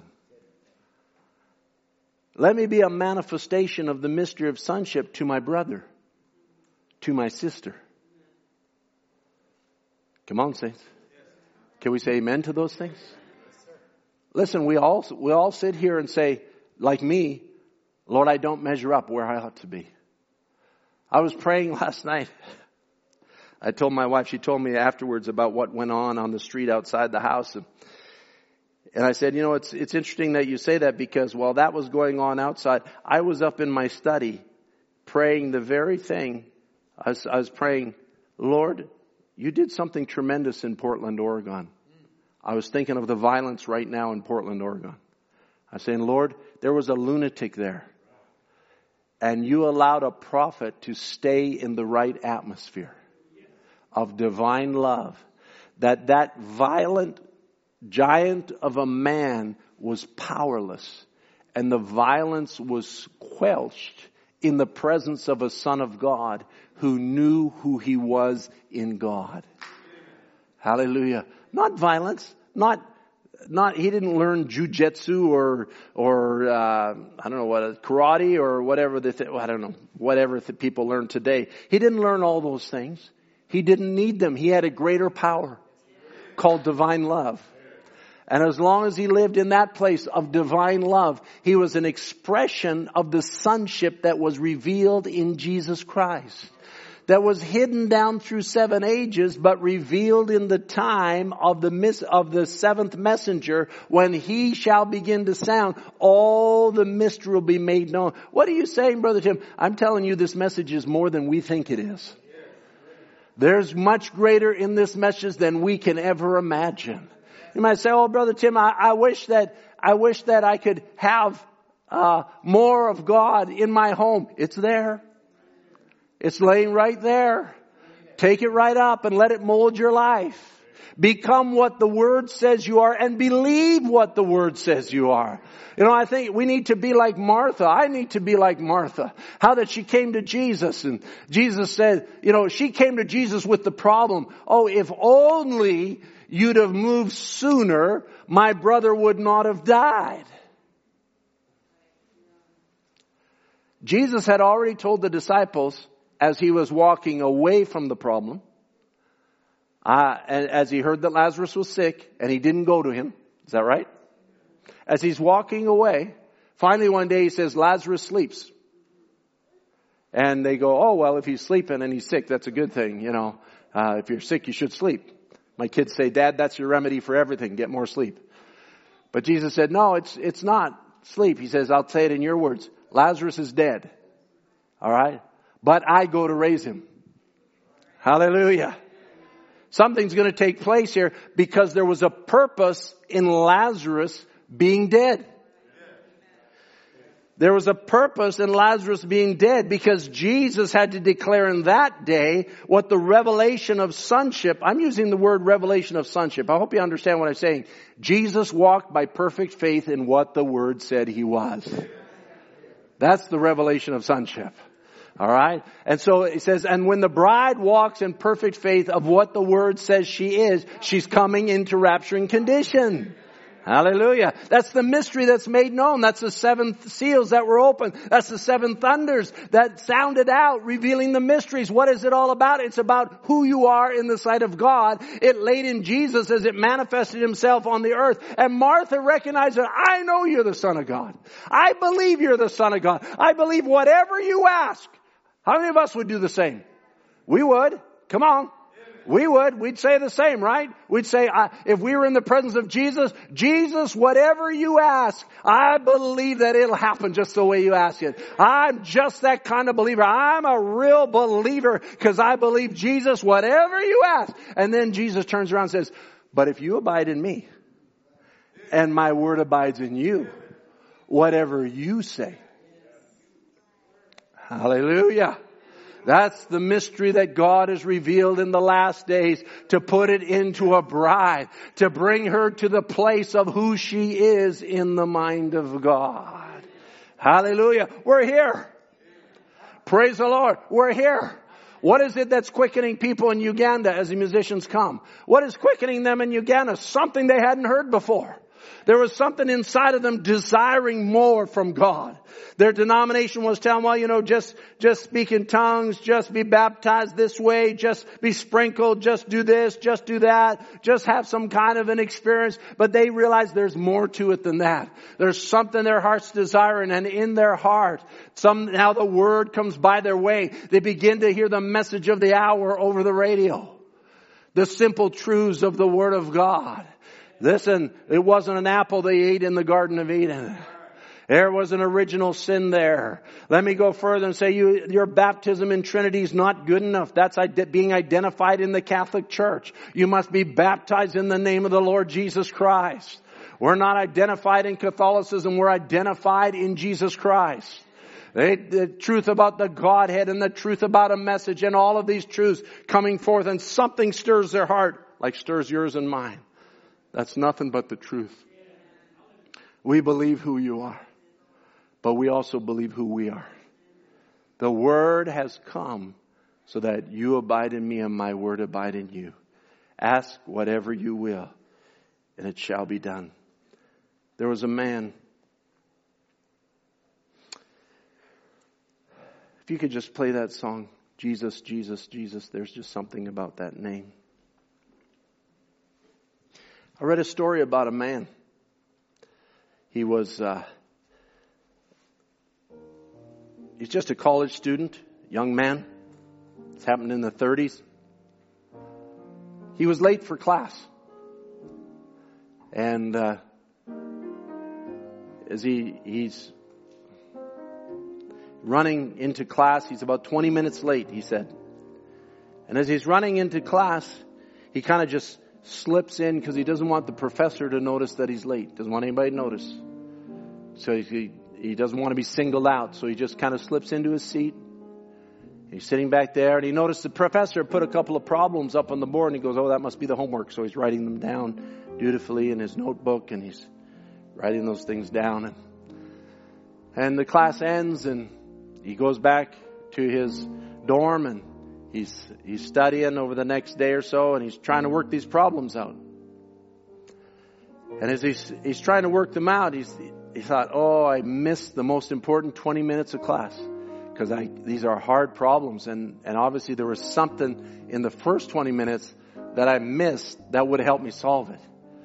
So he's laboring and he's laboring and finally he gets them worked out and, and so several days late for his assignment, he takes it back to the professor and he hands it in and, and gives it in on the professor's desk. Well, after a few days, he's waiting for his mark from his assignment. He doesn't get his assignment after a week or two. He goes back to the professor, says, uh, uh, he says, uh, I, I, didn't get my mark on that one assignment that you put up. And the professor said, well, we're still looking at it. And he thought, well, that was a strange answer. And uh, so after a couple more months, he gets called into the dean's office. And there's a bunch of the senior professors of the, of the college. I think it was Berkeley, if I remember right. And uh, and they're standing around and they said, We want to congratulate you. And what he didn't realize was that the first 20 minutes of the class, when the professor had put these problems up, he says, I'm going to write these problems on the board. These are two problems that have never been solved. And he said, So I just want you to know there's some things, and the class was statistics, there's some things that are just not solvable. But this man solved them. And they were amazed. And his statement was, if I'd have heard it wasn't solvable, I wouldn't have tried. But there was a gift in him that nobody else had. And he was able to solve the problems. Is it impossible? Jesus said all things are possible to them that believe. Have you got a problem that you think is unsolvable? Maybe you have to stop thinking it's unsolvable and realize with God all things are possible. and walk by that kind of an attitude. Because what, it wasn't what the man heard, but rather what he didn't hear that was important. He didn't hear that it was impossible. He didn't hear that nobody could do it. But the word of God came in this hour to say there's a bride going to take a rapture. I don't believe it's impossible. I believe I'm part of it. He came in this hour to say that, that healing is part of the atonement. If you got a problem in your body, I want to tell you right now, it's not impossible. Even the prophet of God said it's the right attitude towards the divine promise that brings the promise to pass. We need to have God change our attitude and be like that man that says, I guess I got to solve these. I guess this is my place. I guess this is my position. I am the bride of Jesus Christ. Is there a bride here? Is there a people here that says, these are my problems? What problems are those, Brother Tim? The problems of Laodicea. Those are my problems. Hallelujah. The problems of the pressure of this age. Those are my problems. The problems of the, of the onslaught of the enemy. Those are my problems because God has given me the answers. And I'm called by God to solve the problems of this age. And with God, all things are possible. And furthermore, I believe if I let His Word abide in me and I abide in His Word, whatever I say, it shall be done. If my, if my action, my thought, my, my everything is His Word, as we stand together, if everything that I'm about is the Word of God, that's what Jesus represented 2,000 years ago. That's now come back to be in bride form in this hour. Are you that bride? Called of God to be the Word made flesh in this hour? I don't know about you. I take ownership there. I'm not claiming my own strength. A matter of fact, I'm saying in spite of my weaknesses, in spite of my own frailties, in spite of my lack of understanding, I'm not claiming anything that I possess as ability. I'm just claiming faith in what He said for these last days. Amen. Hallelujah. Let's just worship Him. Jesus, Jesus, Jesus. There's just something about that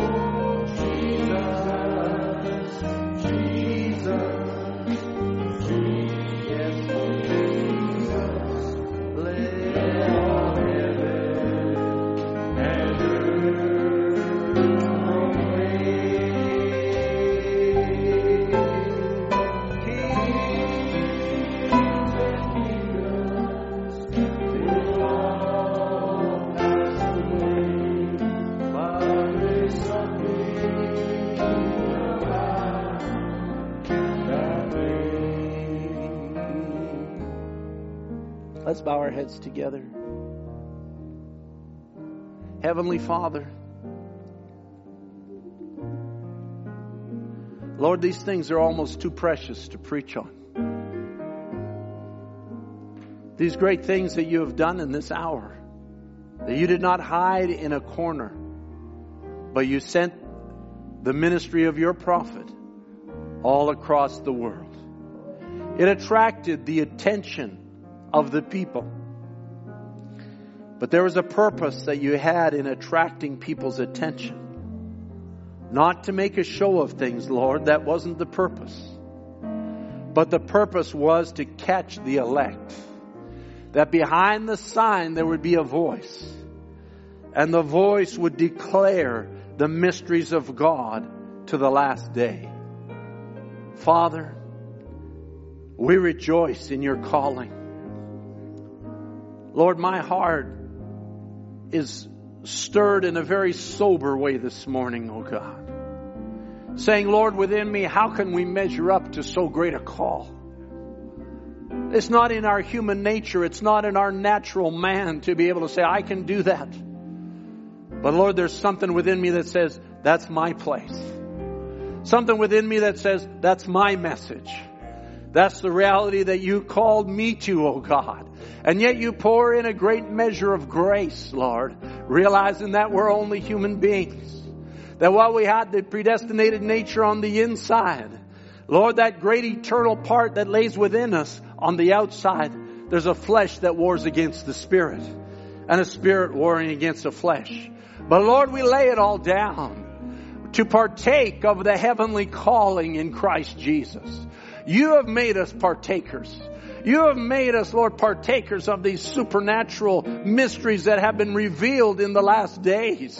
They've been hidden, Lord, throughout all the ages, but now made known unto the sons of God. Oh Lord, quicken our understanding. Quicken, Lord, our beings, oh God. Focus us in, Lord. Take us away from the distractions of this life.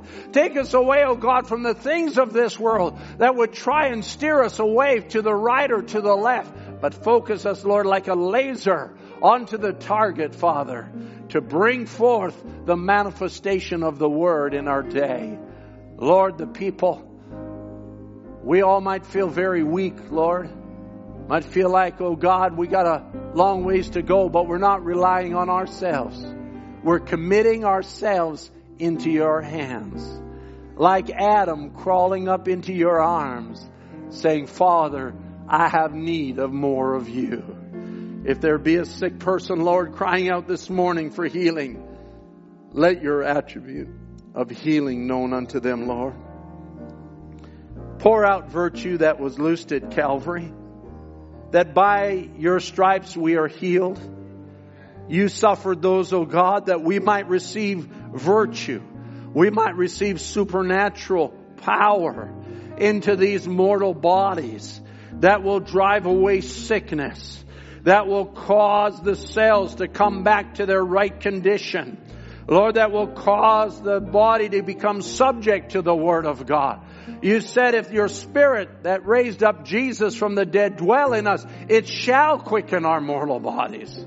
Lord, let the quickening power move through the sick this morning. Lord, let those who are distraught, let peace come to them, Lord. Those who are confused, Lord, let, let, let the truth of your word take preeminence in their lives. Those, Lord, who battle, let them know that you are the mighty conqueror, Lord that you'll win every battle that you, that we commit unto you, Father. We love you, Lord. We thank you for your word. Thank you for this message. Oh Lord, thank you for this message. Where would we be without this message, oh God? Oh Father, where would we be? Lord, without the light that you have shone in this hour. Lord, we'd be a lost people.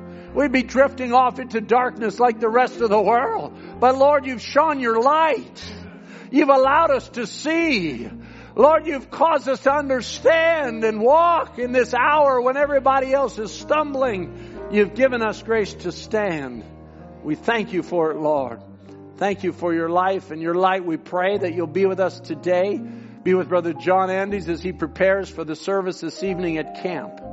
Lord, may you minister to us. Lord, we pray in abundant way through your servant. We ask your blessing now upon this service in Jesus Christ's name. Amen. Amen. Could we sing, There is none like you? I think it's in F or G, whichever you like. Let's just let him know from our hearts. There is none like